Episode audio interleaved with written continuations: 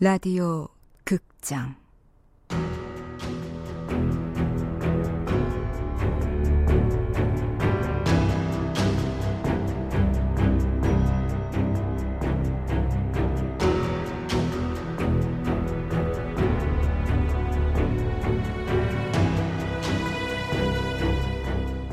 칠년의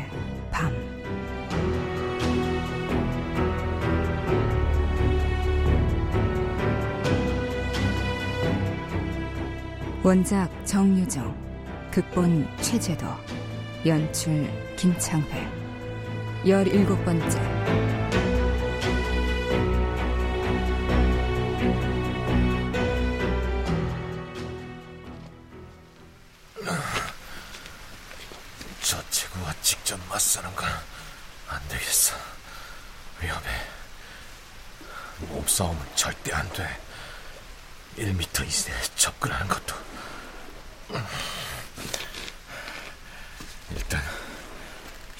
못 쓰게 해놔야겠어. 힘이 왼팔은 못 쓰는 것 같으니 다리 쪽을. 엑스레이 한번 찍어봐야 할 것 같은데.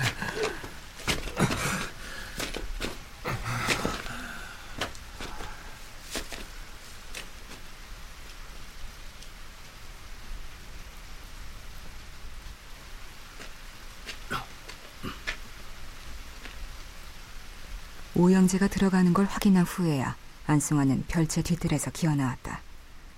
백일호 저택 지하실 창가로 새어나오는 불빛에 안승환의 호기심을 자극했다.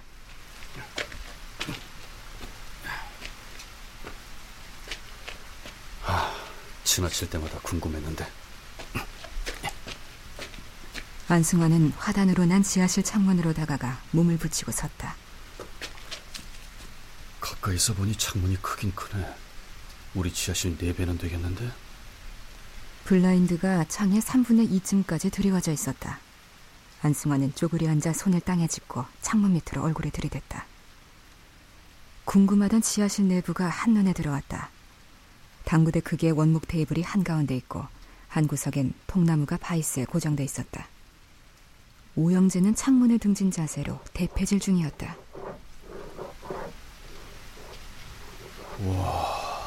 중세시대 성이구만. 웅장하네. 모형인데도 저 정도면 꽤 견고해 보이고. 애들 두어 명이 들어가 놀아도 되겠는데? 저걸 손수 만들었다는 얘기야? 하, 대단하다. 취미가 목공이라. 나름대로 예술적 취향이군. 아니, 잠깐. 나무판을 잘라 만든 게 아니잖아. 테이블 한중앙에 놓인 성체 모형은 경탄할 만했다. 멀리서 언뜻 봐도 상당히 정교했다. 취미로 저 정도 작품을 만들 수 있다면 그 수준이 상당했다. 당연히 나무판을 잘라 만든 것이려니 했는데 주변에 쌓아둔 나뭇개비를 보는 순간 그게 아님을 알아차렸다. 나뭇개비를 겹겹으로 쌓고 붙여서 저렇게 만들려면 하! 저 밑에 나무 토막들 목공용 기계가 있는 걸로 봐선 나뭇개비도 직접 만드나 보군 통나무를 쪼개 나뭇개비를 만들고 그걸 하나하나 쌓아 저 어마어마한 성을 만들려면 하, 대단한 집중력이야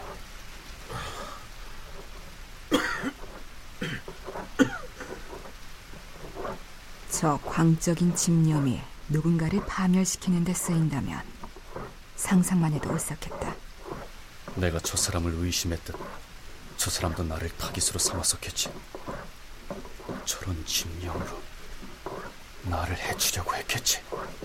오영재의 타겟이 최연수를 옮아갔음을 방금 확인한 셈이다. 가만. 지금 깎고 있는 건 방망이잖아. 방망이를 뭐하러?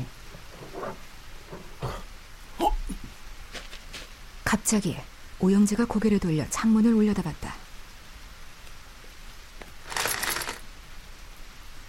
창가로 다가와 블라인드 틈으로 밖을 살폈다. 안개 탓에 창 옆에 납작 붙어 서 있는 안승환을 발견해내지 못했다.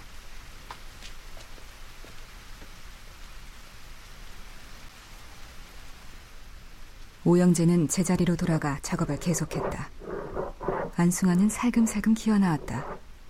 행여 오영재가 다시 나오기라도 하면 마주칠까 두려워 현관문이 아닌 뒤쪽 창문에 타고 자신의 방으로 들어갔다.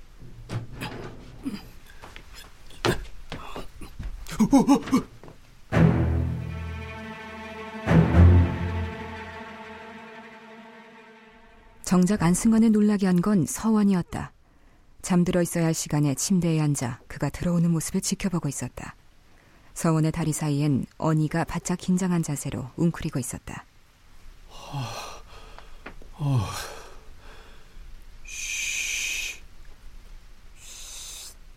안승환은 진창이 묻은 장화를 벗어든 채 거실로 나가며 서원이에게 나오지 말고 그대로 앉아 있으라 신호를 보냈다.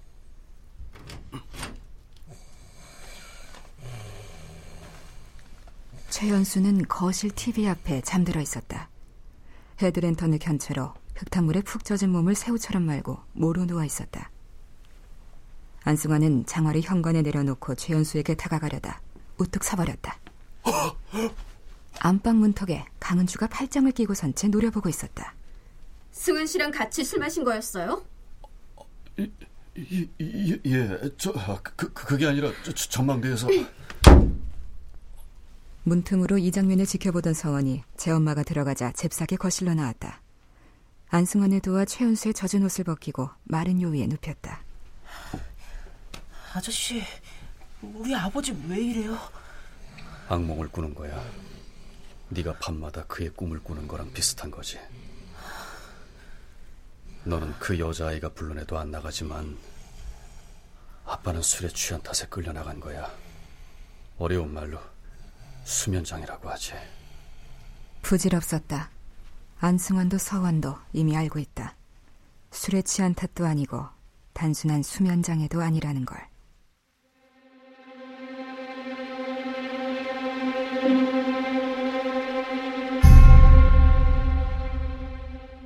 아침에 푸른숲 도서관 정수하는 거 잊지 마쇼. 예, 여기 아줌마들 겁나게 까다로우니까 욕 안 먹게 잘하고 예. 그 공부방 시간이 딱 정해진 게 아니라 자기들 맘대로니까 꼭 점심 전에 해놔요. 예? 네. 아이고, 저것도 벼슬이라고. 치, 전에 있던 영감들도 저 잔소리에 진저리를 치고 나갔겠지. 어, 어, 아까 전화가 끊어져서 어, 내가 끊었어. 잔소리꾼 때문에. 그래서 이혼 사유가 뭐래? 나하고 더 살기 싫대. 살기 싫어? 야, 웃음이 나와? 아유 미안. 아이, 여자가 생긴 거 아닐까? 나 등신 아니거든. 아유 언니가 등신이라는 게 아니라 여자 생긴 것도 못 잡아내면 그게 마누 라냐? 그럼 사고 친 거네. 무슨 얘기야? 아, 그니까 도박이라든가 공금 횡령이라든가 아니면 술김에 누굴 때렸다든가 수습하기 어려운 사고를 쳤다면 그럴 수 있지 않겠어? 야, 네 형부 고스톱도 칠 줄 몰라. 공금 횡령 같은 거 할 만한 배포도 없고 할 기회도 없어. 허구한 날술 처먹지만 그렇다고 취해서 싸운 적도 없고 누구 때린 적도 없거든. 저번에는 언니 때렸잖아. 따개한테 때린 건 때린 것도 아니라며. 형부가 달라질 수도 있다는 얘기지 내 말은. 아유, 하여간 사고는 아니야. 사고를 쳤다고 해도 수습해 달라고 나한테 가장 먼저 자백할 인간이야. 언니더러 다 가지라고 했다면서 양육비는 못 준다. 언제까지 버틸지 모르지만 버티는 동안엔 월급을 다 보내겠다. 서원이 잘 키워달라. 그랬다면서. 형부가 언니한테 서원이 키워달라고 부탁할 사람이야? 다른 거 언니 다 줘도 서원이 안 내놓을 걸. 사고야.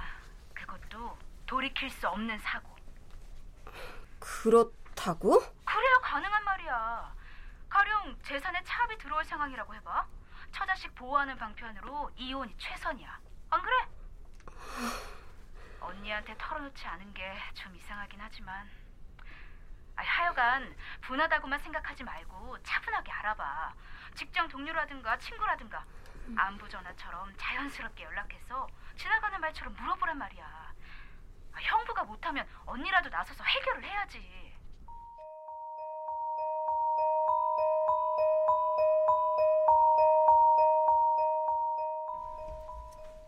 동생 영주와 통화하고 나서야 뭔가 좀 이상하다는 걸 느꼈다. 당장 며칠 전에도 형사들이 들이닥치지 않았던가. 탐문 수사고 의례적인 거니까 부담 갖지 마시고 대답해 주세요. 아, 저, 저녁 식사 준비 중이니까 빨리 끝내주세요. 아, 예. 이사하기 전에 여기 온 적이 있어요?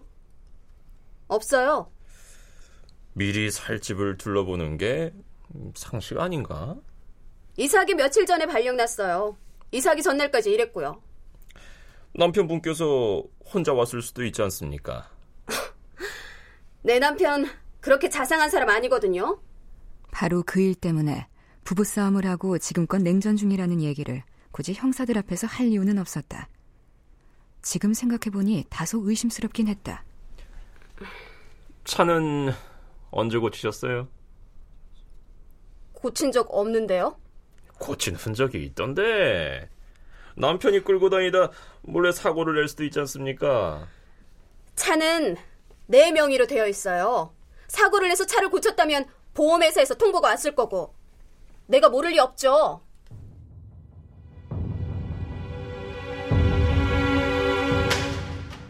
아, 아닐 거예요. 어떻게 그렇게 확신해요? 술 마시고 운전하다 보면 면허가 사... 정지된 다음부터는 아주 조심스럽게 운전했거든요. 면허가 정지돼요? 모르셨어요? 언제요? 서너 달 전에요. 서원이 뇌수막염으로 입원했을 때요. 그랬다고요? 그날 저하고 술 마셨거든요. 서원이가 입원했다는 재수 씨 전화 받고 급히 병원으로 내달리다가 음주 단속에 걸렸다는 거 아닙니까? 면허 정지 100일이요. 그랬단 말이죠?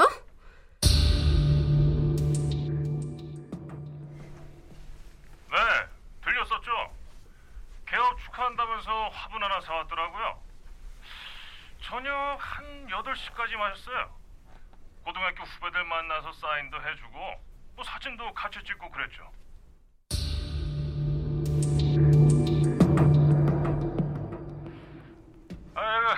단골이긴 한데 그 최근에 온 적은 없어요. 아예 그 다른 데서 고쳤는지 몰라도 그 우리 카세터는 아니에요, 그. 아이 그 근데 그 뭐, 무슨 일 있으세요? 아, 그 며칠 전에도 형사가 찾아서 그 똑같은 걸 묻던데. 전화를 건 곳마다 상상도 못한 얘기들이 쏟아지고 있었다. 가긴 갔어. 광주 김강윤의 술집까진. 거기에서 사라진 후부터 만 하루 동안 오리무중이야. 음주운전에다 면허 정지까지 당했었다고? 형사들이 여기저기 들쑤시고 다니고. 이 인간 도대체 무슨 일을 저지른 거야? 마지막으로 안승환에게 전화를 걸어봤다. 안 왔다고요? 그날 밤 정말 안 왔어요? 예, 연락도 없이? 저도 기다렸다니까요.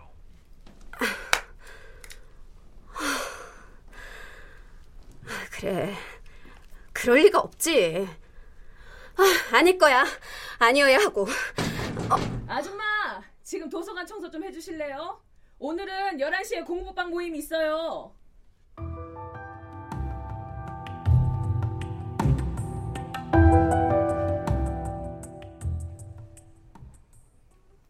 도서관은 수목원 사택 아이들의 공부방이자 실내 놀이터이며 사택 여자들의 모임 장소였다. 사택 여자들은 돌아가면서 강의를 맡아 아이들에게 논술이며 독서지도, 영어, 한자 같은 전문학원 수준의 학습 프로그램을 운영하고 있었다. 강의와 자료 준비를 핑계로 곧잘 이곳에 모이는 모양인데 그래서 사택 관리인 곽 씨는 강은주에게 이렇게 주의를 줬다. 이 동네 뒷말은 다 여기서 나와요. 구설수에 휘말리지 않으려면 이 여자들과 말 섞으면 안 돼요. 아시겠죠? 아줌마, 아줌마네 아이 괜찮아요? 아, 예? 듣자니까 무당이 애를 잡았다던데. 아, 무슨 말씀이신지. 어? 몰랐나 보네? 아니, 애 엄마가 어떻게 그걸 몰라? 온 동네가 다 수근거리는데. 저기 무당이라면 그 여자의 장례식에 왔던 박수 말씀이세요? 어머나, 정말 모르나 보다. 그날 그 집 아저씨가 무당 목을 졸랐다던데. 함께 사는 총각이 말려서 큰일은 면했지만 아저씨가 말 안 해? 아, 아니, 지금 무슨 말씀이신지 저는 통 모르게. 실은 우리도 직접 본 건 아니고요. 곽 씨가 순찰 돌다가 보니까 그 집 총각이 애 없고 정신없이 집으로 뛰더래요. 아줌마 그날 집에 없었어요?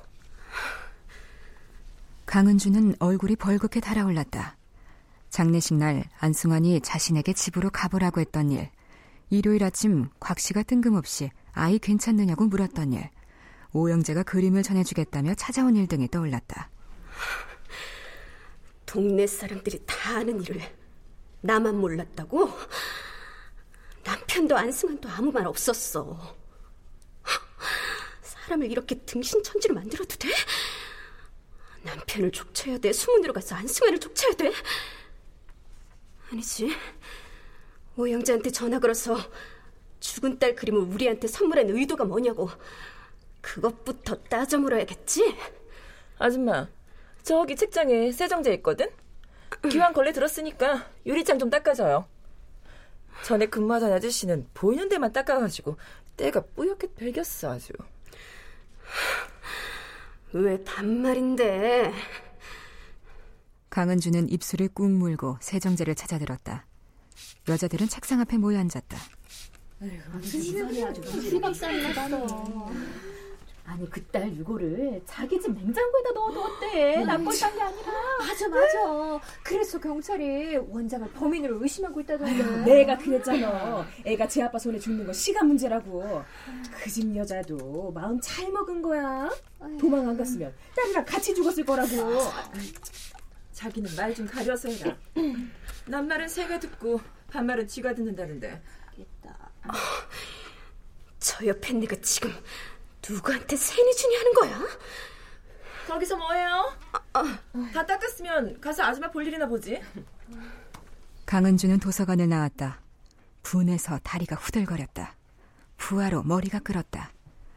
새삼스레 자신이 경비임을 깨달은 데서 온 모멸감이었고 경비 취급을 받는 게 당연하다는 데서 온 충격이었다. 최연수, 날 이 꼴로 만들어?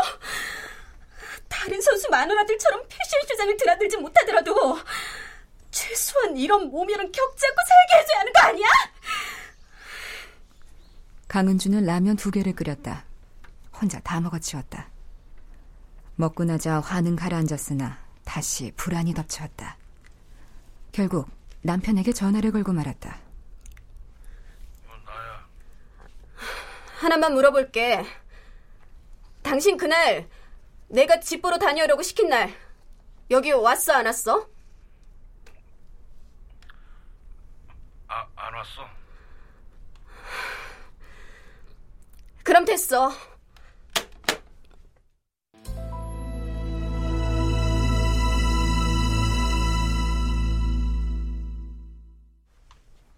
출연 구자형, 이장원, 이규석, 타관정, 서승휘, 이승준, 공준호, 변혜숙, 김경진, 김한나, 김진수, 장희문, 남유정, 오주희, 서다혜, 해설 길라영, 음악 박복규, 효과 안익수, 노동걸, 정영민, 기술 이진세.